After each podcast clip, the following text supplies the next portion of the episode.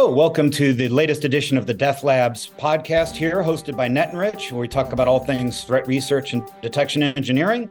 My name is John Bambenek. I'm the principal threat hunter here at NetEnrich. I am joined today by John Giglio uh, for SADA. So, uh, introduce yourself. Tell me a little bit about what uh, SADA does and what you do for SADA.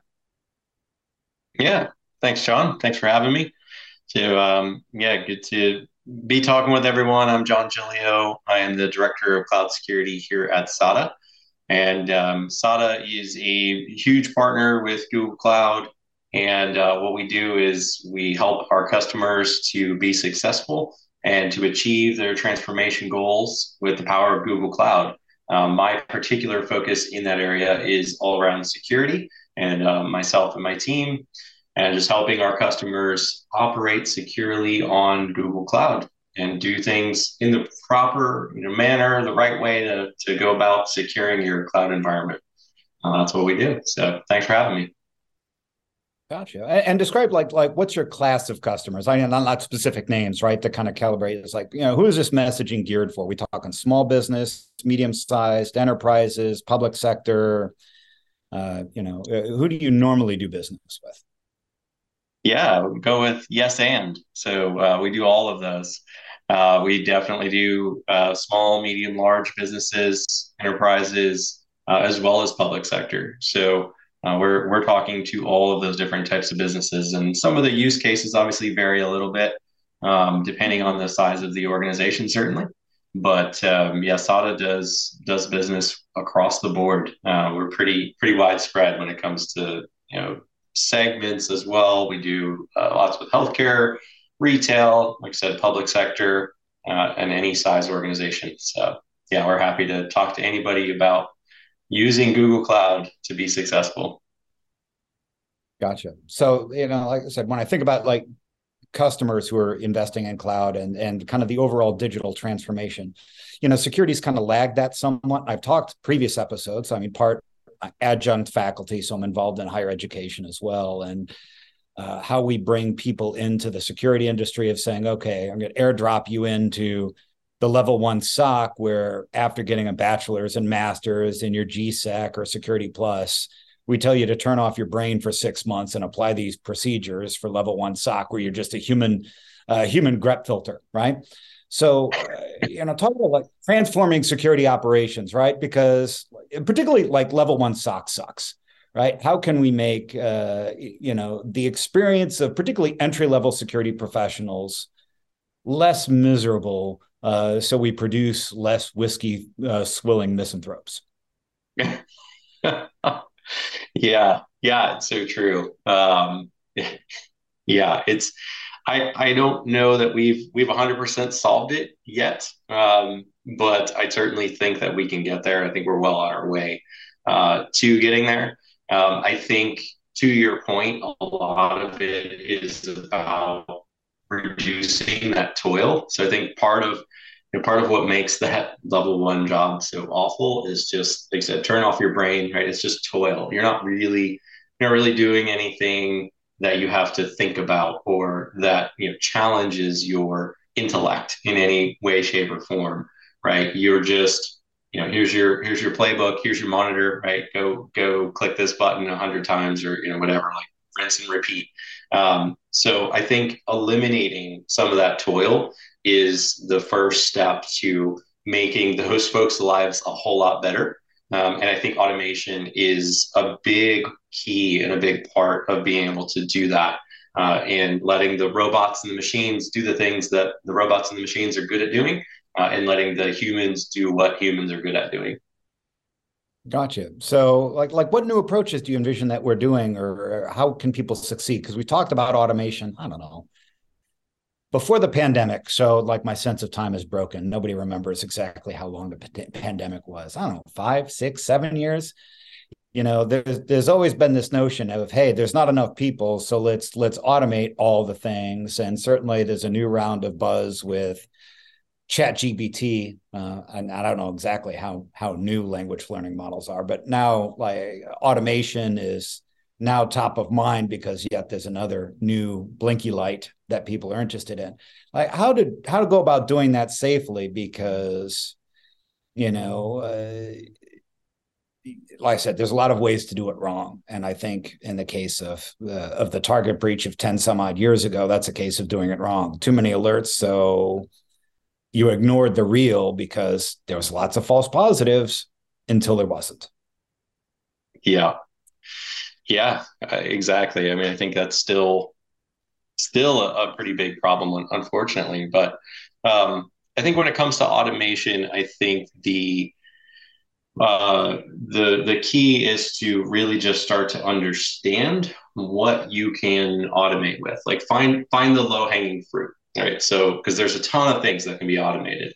Um, and to mm-hmm. your point as well, like you can you can break a lot of stuff. Uh, not that I've ever done anything like that. You know, never definitely never broken anything with a script or you know trying to automate something. Never. Um, no, you, you don't. You, you don't really work in technology until you've broken production at least once. Right? That's right. Until then, you're basically an intern, right? You could be a 35 year old intern, but until you've broken production, you you've not really come into your own. Yeah, when you get that when you get that feeling in your gut of like, oh no, what did I just do? And you know yeah. that it's broken, and you know exactly how bad it's broken. Uh, yeah, that's that's definitely a a good learning experience for sure. So, um, but yeah, so you can you can do a lot of things with automation without getting to that breaking point. And there's there's some some low hanging fruit that you can automate. And I'll give you an example of that. So um, you think about just bringing in additional context. So a lot of times you get an alert, right? You've you've got some basic information. Maybe you've got a username or an IP address or um, you know some some other little bit of information but you may not have the whole picture or the whole story and so as an analyst your first thing that you're going to go and do is okay what other context can i bring in about this particular alert so automation can be extremely helpful there because you can automate a lot of that collection that you would normally do so if you're going to go uh, take that ip address and put it into i don't know a handful of different uh, threat intel sources or something like that, right? And that, that would be your first step. Maybe you take an external IP, like, all right, let's see if anybody else knows about malicious activity associated with this IP address. That's something that you can very easily automate and save yourself some time. It's, you know, it's, it's not a ton of time, but it's time. And if you do that over and over again, right, you automate a few of those things, now you're saving a whole lot of time. So um, I think context to me is, is a very kind of low hanging fruit area where uh, we can gain a lot from automation without taking action or taking any kind of uh, you know making any kind of changes that could potentially break something which is where my brain i know used to always go when i thought about automation. It's like oh yeah let's uh, let's automate the response to the alert right the actual action of maybe locking somebody out or um, you know shutting down a machine if it's some type of ransomware or something like that right we need to quickly take some sort of response action, that I think is mm. where you can get into a whole lot more trouble. Um, but I think you can gain a lot from automation just with context and bringing in additional context uh, before you get to those kind of breaking changes. Right. So I, I, said, you know, and we've all been there, uh, you know, analyzing or responding to an incident and, and the you know 50 browser tabs of just copying and pasting to okay figure out what all the other things and what context i can find and go into VirusTotal or going to you know whatever services to enrich that all have apis that can all be brought to a you know I see i'm, I'm hearing the voice of my ciso who hates the phrase single pane of glass um you know but you know it's really true right it's it's uh, you yeah. know uh, to to make the RAM on my laptop accessible again, so I'm not running 32 gigabytes of RAM just in in browser tabs. Yeah. Um, yeah. And, so true. Single pane of glass yeah. is a term that gets a bad rap, uh, but it is it is important. Um, but yeah, unfortunately, it gets abused. So. Right. You know, I need a portal to manage my portals right? Uh, you know, right. But I guess even a five year old dated expression, right? Nobody talks about portals anymore, but uh, you know, the the principle is still the same. Uh, so, I mean, you know, speaking of analysis, right? You know, kind of uh, talking specifically to threat detection, investigation, responsive, like digging into something. So, so how are you and and and your customers improving, you know, their threat hunting techniques? A lot of people talk about uh, threat hunting has existed since I don't know, Mandiant coined the term over a decade ago. You know, how how are you deploying those techniques? How are your customers benefiting from them? Yeah, yeah, I think one of the biggest benefits when it comes to threat hunting that we see with uh, with the customers that we work with and, and, some of the technologies that I'm sure we're gonna we're gonna get into uh, with NetEnrich and, and, Chronicle and some of those kind of back end uh, technologies. But I think I think one of the biggest benefits when it comes to threat hunting is just that time, that time to uh, to response, time to uh, get meaningful data back from the system. Um, you know, I think the the old uh, thought there is like you you build your query and then go grab a cup of coffee, right? Um, you know, I'm sure you've you've heard that before. Just wait for the system to process through all of these you know massive amounts of logs that it has to go crawl through to give you back some results. And then if your query was incorrect or it didn't quite give you what you wanted, right? Now you, you kind of rinse and repeat. You go do that process all over again. So you end up spending a lot of time waiting um, it's funny when sometimes when people ask me what I do, I say I, I wait on computers all day long. Um, but you know that that I think is a huge value area is just reducing that time of investigation, the time spent waiting on the computers, and uh, the technology pieces. So like the Chronicle backend um, allows our customers to uh, really get some value from that and be able to quickly get meaningful data back uh, out of their searches and not have to, you know, go take a, a coffee break every time they want to learn something about an incident. No, I think that's absolutely true. Is is I kind of come back to we're on a race race of the clock, so to speak, right? Uh, is I don't know the Verizon data breach report is out yet. It probably will be by the time this podcast airs, right? And one of the metrics I always look at is just dwell time, or whatever they're calling it these days, of how long somebody's in an environment before they're detected. Uh, and some of our architectural, you know, limitations and and older technologies is, you know, goes into that is if it's computationally expensive to search, then I can't really automate it um, or automate very many of them. You know, I can't. Yeah. I, I can run you know dozens of searches instead of hundreds or thousands, right? And attacker techniques are always evolving, so uh, the speed really matters, especially if you want to detect it early on versus you know ransomware. Ransomware is easy to detect. The attacker eventually lets you uh, not that eventually pretty quickly lets you know hey you know i've got you. Pay me. It's that their entire model of the attack is to let you know that uh, right. they've taken your stuff right? So we don't need detection techniques for that. We need detection techniques for things earlier in the attack life cycle of privilege escalation or PowerShell misuse or lateral movement or, I mean, ideally initial access. Uh, but there's so many different yeah. ways to even go about that. Is it's if you get it early, you know, you save the millions of dollars in cryptocurrency ransoms or I don't know that the I'm sure Krebs still sells this, right? There used to be stickers or shirts that says Brian Krebs is my intrusion detection system right? You know, as, as people learned of yeah. their breach from Brian Krebs. Uh, you know, I'm sure he probably still sells it, but uh, you know, probably. a former yeah. student had that sticker on his laptop, uh, and it just that visual is coming to mind.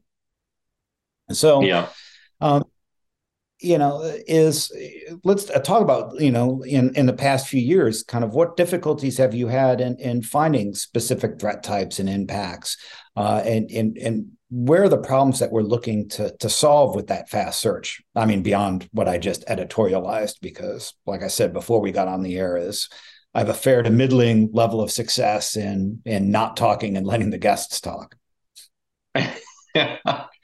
Yeah no it's um it's all it's all very good. And yeah that's definitely not the not the way that you want to find out about something in your environment from uh, from Brian Krebs. Um, but yeah it's it's that's that's always sort of the challenge is where do you get your you know where do you get your threat intel from um, so we're we're very fortunate to have uh, NetEnrich and uh, Google and now Mandiant, um, which I know you mentioned, to provide those sources of threat intel.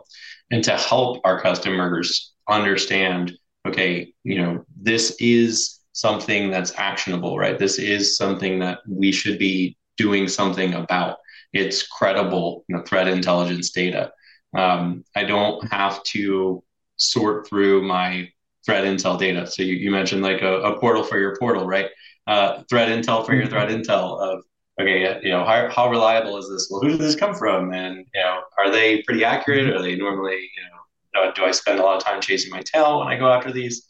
Um, so having that you know, confidence in your Intel sources, um, I think is very helpful for our customers as well to be able to know that, okay, this is, this is legitimate uh, and hopefully not get a bunch of false positives either, right? That's, that was always one of my pet peeves was you spend a lot of time chasing false positives or something that you think is legitimate or you know looks really interesting from a security professional's point of view but you know it could be bad from a company point of view. Um, you know we always we always think those are the fun ones like you know we want to go chase down all the bad guys. Um, but you know you can spend a lot of time waste wasted on that kind of stuff. So having good intelligence data and having a good understanding of what do what do I actually need to care about? And what do I not? Like what's what is going to cause me to chase my tail?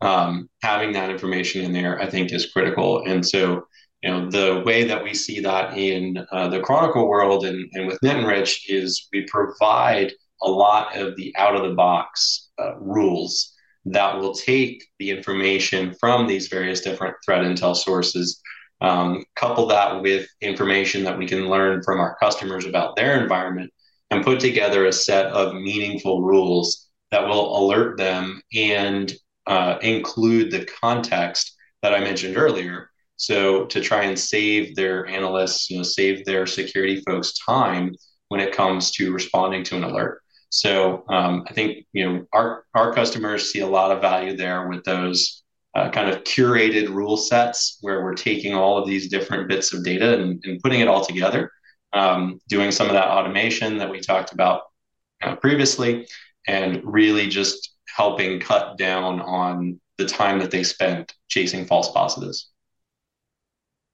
Right, and like I said, it, it kind of I don't know, surprises me, right? You know, I think it's an institutional bias in our industry for most people uh, of against false positives. We'll tolerate false negatives. We almost believe is, yeah, we're going to miss things. That's okay. Just don't make me do work unnecessarily or uh, raise things up the flagpole that, you know, I say are high priority issues that turn out not to be. Um, you know, that always burns you, right? Um, and, yeah. you know, I've, I've noticed in in providing threat intel feeds also is you know you're not you're not evaluated on comprehensiveness because nobody knows how to measure that. You're evaluated on false positives. Um again not even really contextual information right? So and very few of these providers you mentioned right threat intel providers is you know i noticed kind of a wide variety of of people who provide it and most don't really give any context. They're like, hey, this IP address is bad. Maybe you can infer based on the provider of it, you know, uh, particularly in the open source realm where it's just like, here's a bucket of indicators. You right. Know, great. what do I do with them? right.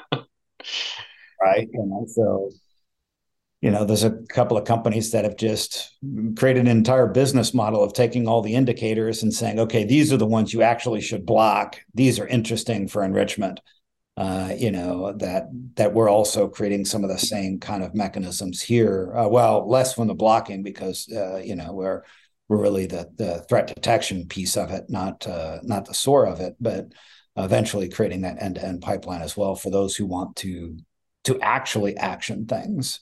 And I guess since we you know uh, broached it and danced around it, right? Of what's your feeling about automated response? You know, the SOAR of taking automation that final mile, right? Automating analysis is great.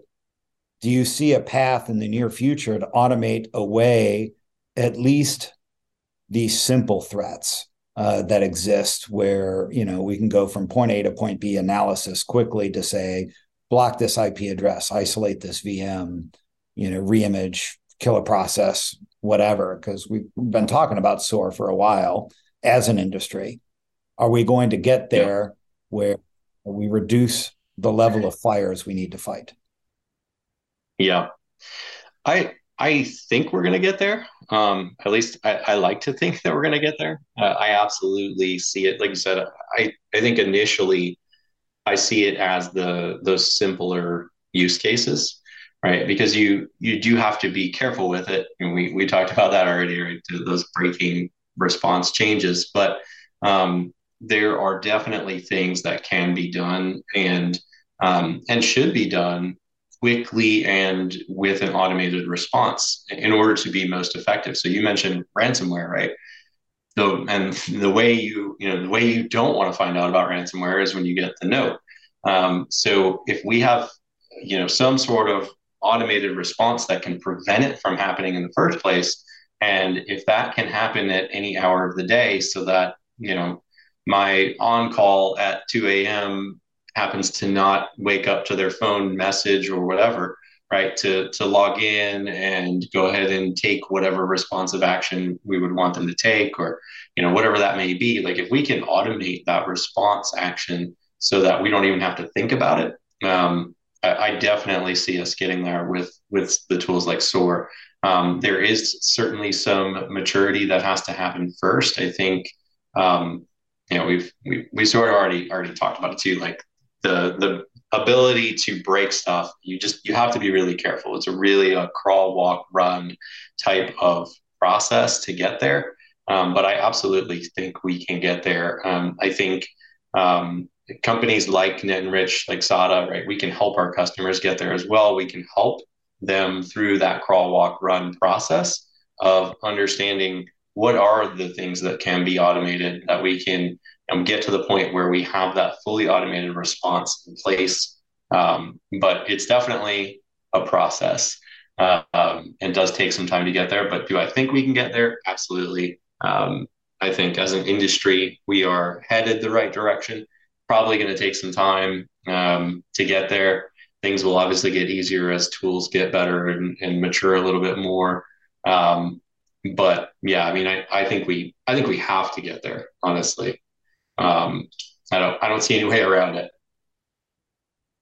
No, I mean the scale of the problem is only increasing, right? And and, and yeah, like I said, you you mentioned like you know the automation creating it new and exciting opportunities to break production, right? It's like I go back to uh, you know, some machine learning research. I'm a PhD student in, in cybersecurity machine learning, writing my thesis, and created a machine learning model on domain uh, malicious domain detection. And then the pandemic hit, and that model started detecting government entities, particularly public health agencies, creating domains just haphazardly and immediately because organ governments that are very bureaucratic and highly regimented change control threw the book out the window, says get stuff out immediately, and started deploying infrastructure the same way criminals did, is just rapidly, immediate operationalizing, right? Forget about IPv6 and DNSSEC and all of the hardening thing government entities specifically do. You know, yeah. where where my model, because it was deployed globally, started blocking public health authorities. I'm like, that's a class of a false positive I never thought I would reach in my career of, you know, of disrupting public health authorities in a in a global pandemic. Uh, you know, yeah. halfway across the World. it's like you know, now now I'm really coming into my own where I'm a, a geopolitical threat actor unintentionally. Um, you know, so it's, uh, these systems can fail, particularly as as you know our own behavior and our own like the the blue team or just technology users change how we operate also. And that's, yeah. I don't know, it's one of the great reasons I got into security. Things are always changing. So there's yeah. always something new. I don't need to research the same threat for years and years and years and become an expert in yeah, I, I, think TrickBot's gone or Conti. You know, uh, there's people like specialize in a couple of families and just ride that for years, and I just get bored with it pretty quickly. It's like I know all I really need to know about this. Now let's just block it, detect it, move on to the any of the other other hundreds of threat actors and malware families and campaigns I need to research, uh, and the ones that we don't even really know about because nobody's brought them to the surface yet. So yeah. Um, I think one of the, the, the biggest revolutionary aspects. I hate that word used in technology. Oh, this is revolutionary because really we're just doing the same stuff. It's just uh, over the internet now. But one of the things where that really changes a lot of things is just the scale of data that exists. And I'm sure that it's still in best practice guides. Like in the start of my career, I helped write best practice guides for system network administration, what eventually became security administration, you know, of, hey, you need to do manual review of logs. You know, in the 90s, that wasn't possible. Now, I mean, you know, you're talking about megabytes of logs in the 90s. Now you're talking about terabytes and petabytes. Uh, yeah. Good luck.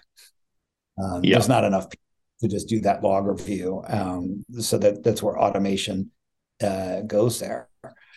But you know, how are we solving that kind of complexity of the volume of data to really at least do automated analytics to to pull out the signal from the noise because there's a lot of noise. yeah. Yeah, there definitely is. Um, and absolutely, I mean, the volume has just exploded. Um, you know, everywhere, even, you know, I can even look at like just personally and the amount of data that you know i have even just like photos and videos right like so even just as a as a person in today's world like the amount of data that we generate now you know, let alone businesses and all the data and stuff that they're processing and the different systems that are uh, online now. And yeah, to your earlier point of things that people are just throwing out there because they have to, uh, because the business says, you know, get it done. We need to have this right now. Um, and those, all of those things start generating this data and this information that, yeah, somebody's got to go look at uh, or something, right? So uh, the ability of your systems when it comes to the analytics piece to sort through this massive volume of data that is only going to get larger um, is is going to be incredibly important for our customers. And um, I think again, this is where you know we're we're very fortunate to have a backend like Chronicle that is really purpose built for that kind of large volume of data and to you know not have to take coffee breaks when you go to look across that data or to analyze across it, um, or you know run those analytics that you need to run. And uh, so I think you know that's that's huge for folks. That's huge for a lot of people that we talk to. Is you know they they see the problem too. They see like, hey, my data is only getting bigger. Um, do you have a system that can help me understand it? You know, run analytics across it, and you know, of course, you know, we can say, yeah, absolutely. We we have uh, Chronicle with you know NetEnrich, and um, you know we can absolutely help with those mountains of data that you have and that are just continuing to get bigger. So. No, absolutely. You know, I'm I'm only getting older, right? You can tell from the gray and the beard, right? And I can only do so many coffee breaks without having, you know, heart arrhythmias now because I'm reaching that age. So, you know, I, I need water breaks, but you know, I, I, need to calm down on the coffee breaks. Um, yeah. So, you know, that, that kind of gets into, I mean, one key feature I'll, I'll just touch upon because like I mentioned it a lot. It's like one of the biggest innovate. Uh, it's not, I don't know that's an innovation. It's just the, the thing that really helps with Chronicle specifically is the pre ingest parsing of everything into a uniform data model because that's yeah. what makes it work right you you can do it all on the back end but it's just going through the exercise of a PhD in machine learning of like, oh, I've got to sit there and deal with all these edge cases uh, because the data is encoded any of which way. It's really just normalizing it to the same so that a login event on Windows and Linux and AWS and GCP and Salesforce and QuickBooks and all of the various things is all described the same way all the time.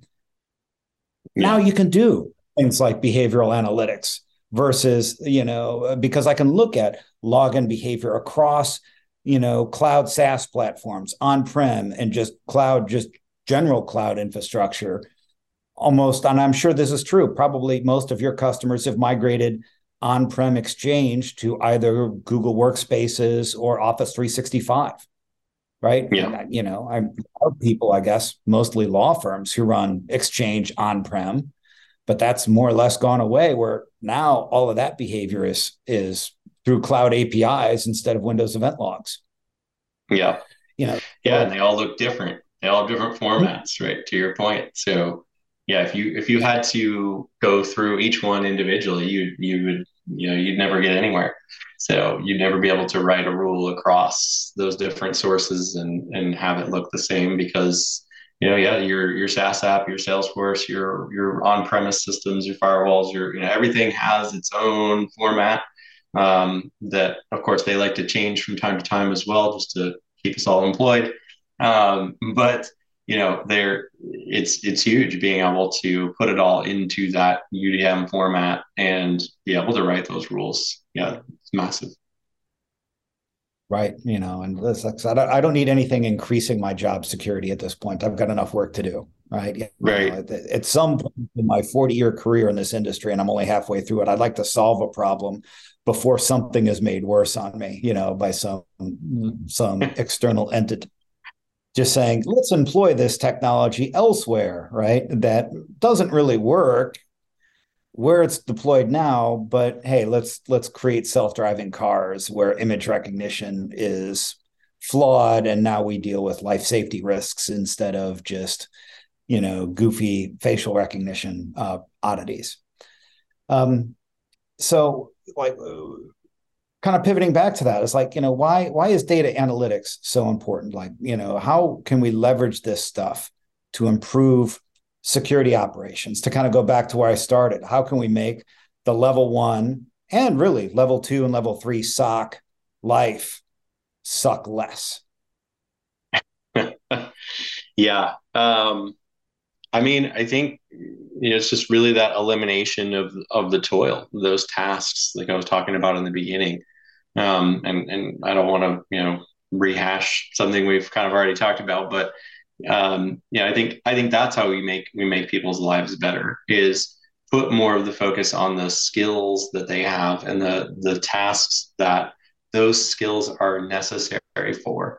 So um, you know you can create a team of almost software engineers for security use cases right? You can have mm-hmm. uh, folks spending time on tweaking and updating and creating these those automations that we talked about that are helping everybody out they're helping reduce toil for everyone on the team.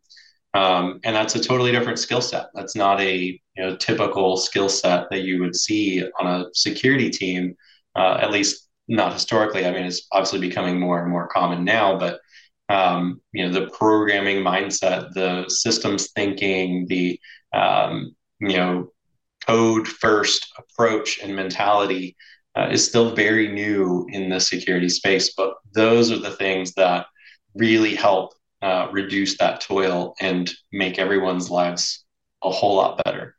Um, and I think that's a big part of the transformation that we see as well is that sort of shift from um, the the focus on just manual work, like you mentioned, right? That kind of stare at a monitor all day, turn your brain off, right?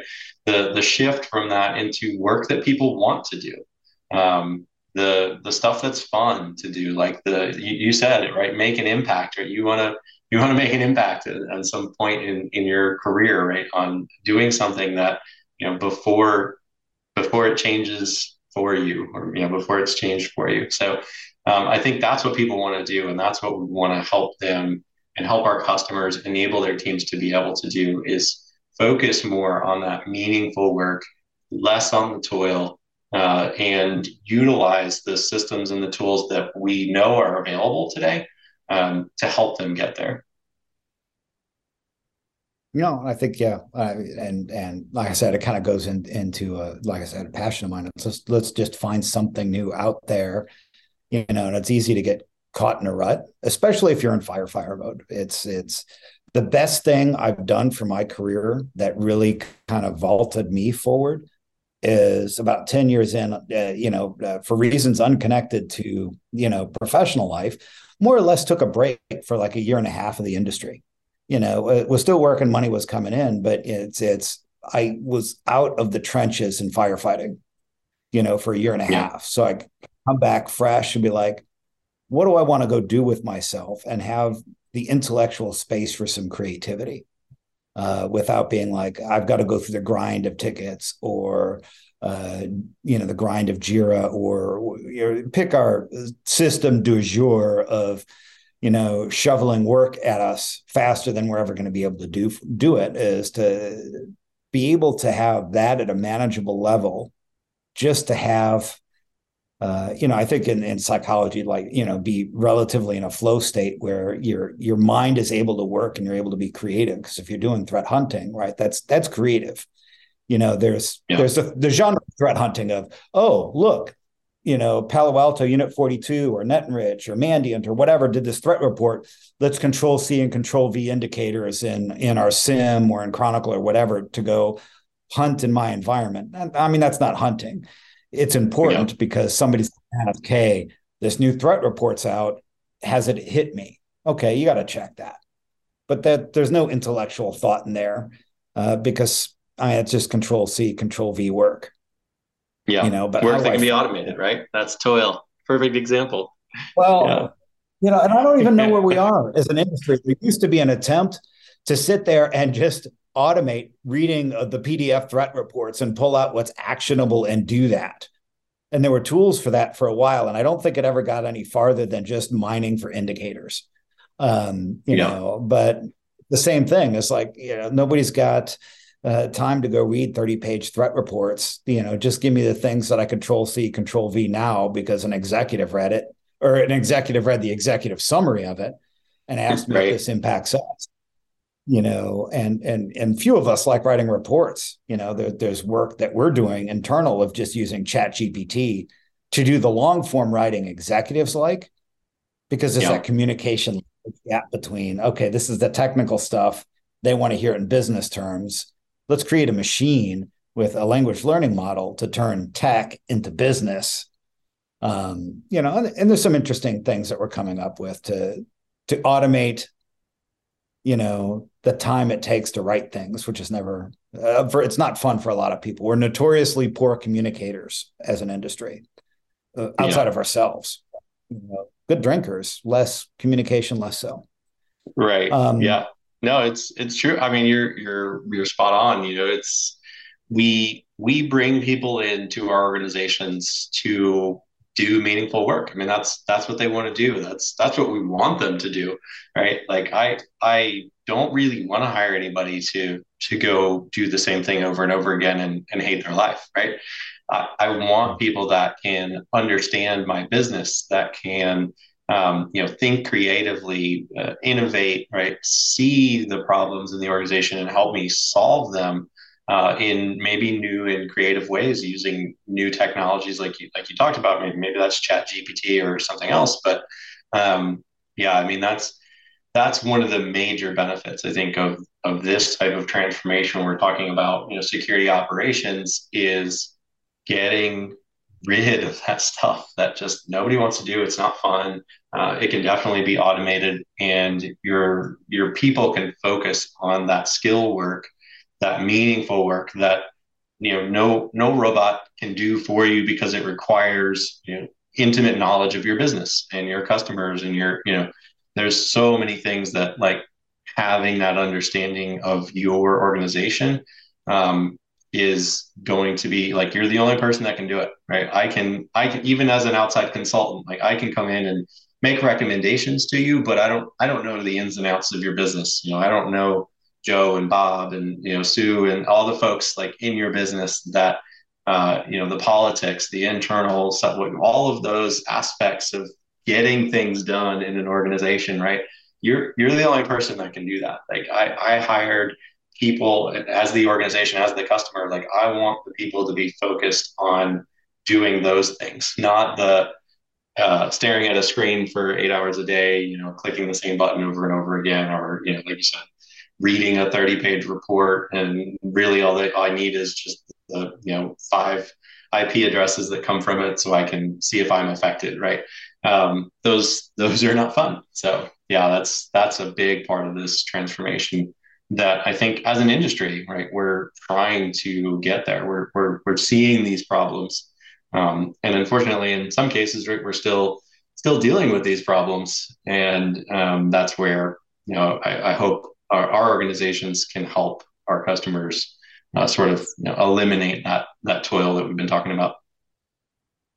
Right. So, I mean, it kind of it keeps me a thought thinking of, of, this and like detection engineering. And for 25 years, I mean, with Snort and AV and Yara and EDR and how we create detection rules of looking for atomic things, even just beyond indicators. Hey, I'm looking for these artifacts in a binary. Now I've got an AV EDR signature. I'm looking for these artifacts in network traffic. Now I've got a next gen firewall Snort Zeek signature uh, you know, or these artifacts and logs, and I've got a YARA-L signature, you know, and that's one tool to automate, eh, but that automates something I already understand.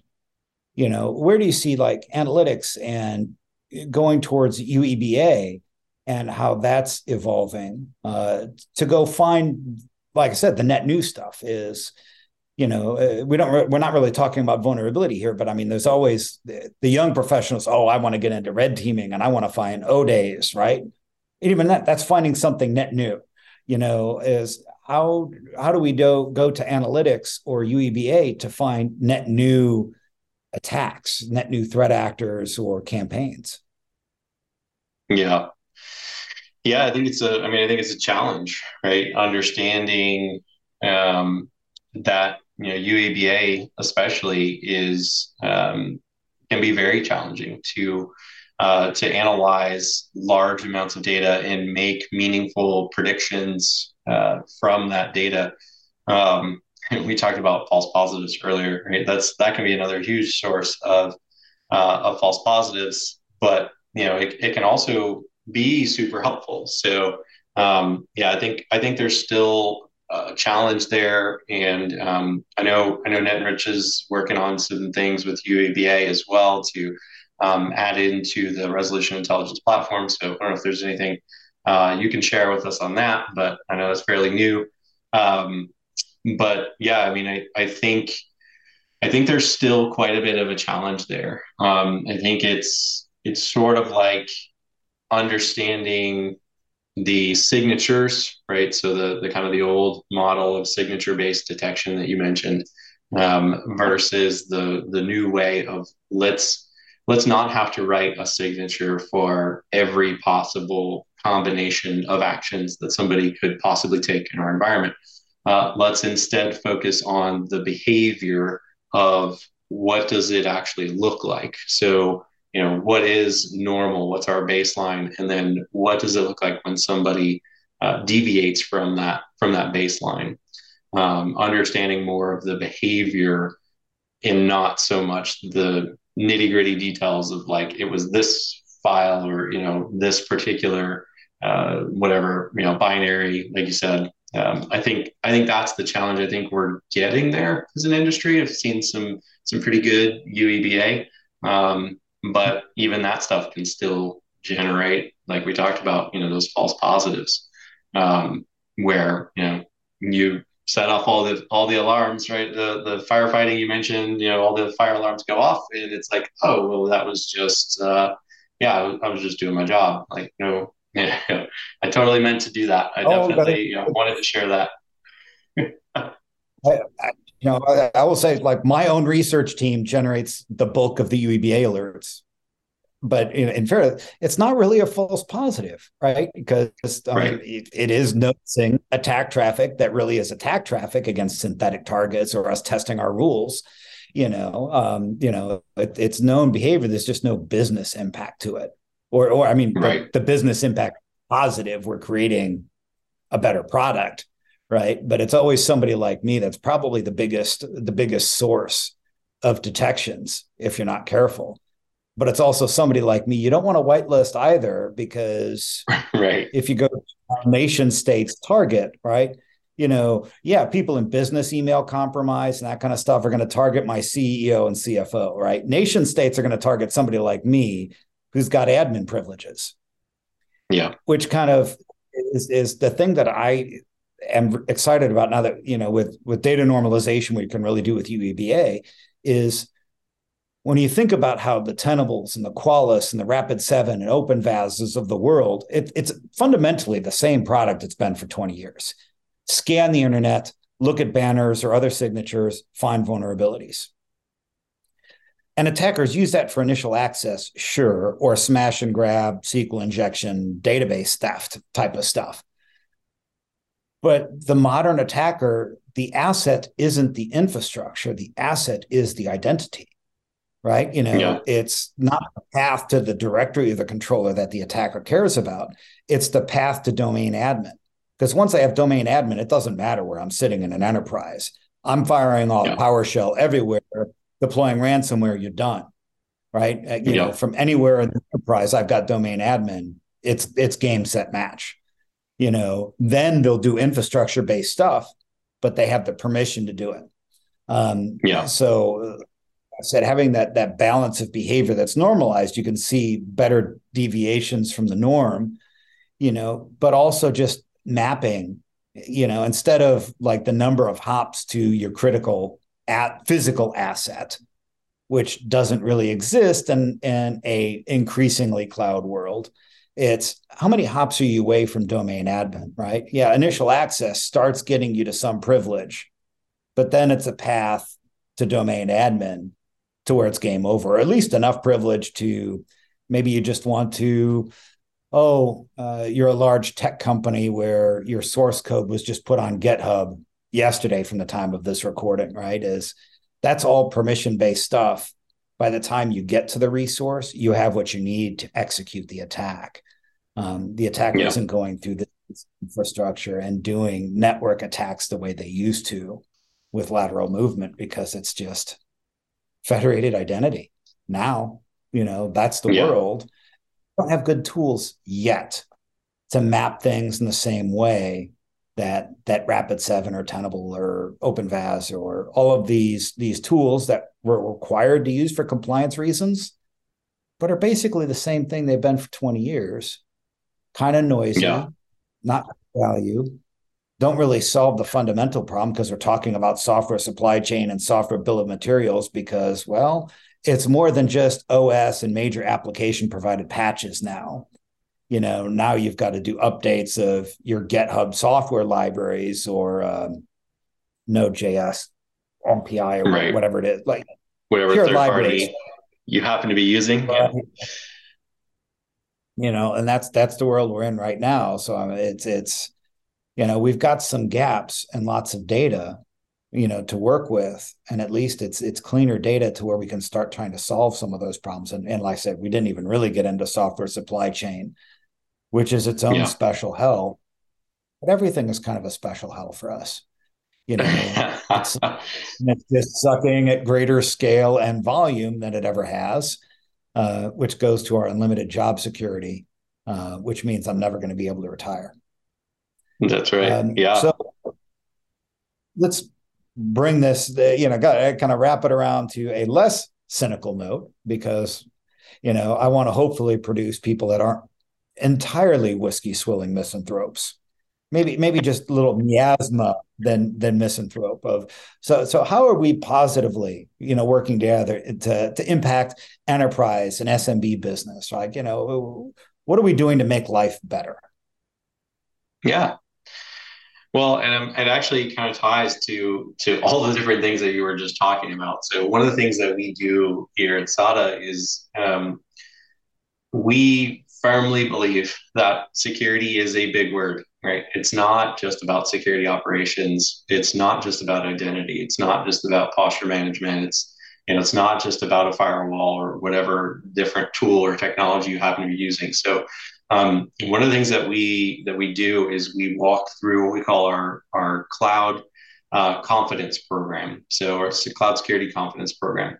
And uh, what we do is we walk through all of these different aspects with our customers. So we talk about things like security operations, CSPM, firewalls, identity, zero trust, and all of these different aspects of security that you need as an organization in order to be confident in your environment. You know, which is ultimately you know, what what you're tasked with as a CISO, right? Reducing risk. You know, uh, you you want to feel confident that you're doing all the right things. And so um, security operations and all the stuff that we've been talking about is really just one small piece of that overall program. There are a ton of different areas. You mentioned some of them as well, which a, I was glad you brought that up. But um, so I think I think that's a, kind of a really good way to wrap this up is to um, uh, talk about that and, and, what we do. And like I said, getting to that understanding of the entirety of my security program. What does what does the whole thing look like? Um, what are my risks? What are my highest priority areas that I need to go and fix? And um, you know, maybe that is security operations. Oftentimes it is, uh, which is why I think we talk about it so much. But um, you know, having the total picture uh, is super important. And so I would love for any of our customers, anybody that's listening to this, uh, come and, and ask us about that. I'm happy to go more in detail and, and talk about it more in depth. Um, but I think that is something that we've seen a ton of success with. Again, not just in security operations and transforming and modernizing all the things we've been talking about, reducing toil, um, but applying some of those same methods and some of those same practices to other areas of security as well uh, to achieve that that total transformation. And ultimately, what we're trying to do is make the business more successful. So um, I'll I'll end with that. Well, no, I I think that's exactly right. I mean, you know, the one thing we have to do is like, what are the five biggest fires I need to fight right now? But also get to the what are the five most important things I can do to prevent fires from the most likely fires from happening in the first place. You know, to avoid the world where my data center is burning down for those environments that still have a data center. Um, you know, um, you know, so it's it's really like you know, not just preventing the fires or fighting the fires quicker. It's it's getting to how can I make things better? How can you how can we increase the the lifespan of a CISO beyond 24 months? Uh, yeah. You know, uh, the one thing I joke with my boss is, is the one thing I've not done in my career is be a CISO. I'm willing to do uh, to be the post breach CISO.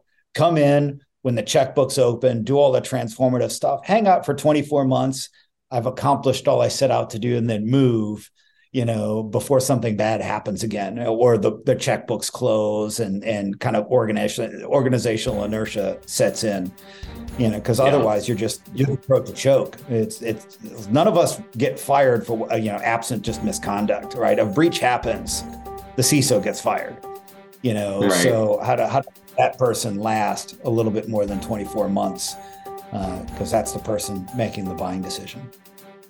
Absolutely. So, with that, I want to thank you, John, for your time. I think that you know covered a lot of great ground here. Uh, for those who are interested in what we're talking about, uh, both our organizations will be at RSA, so come find us.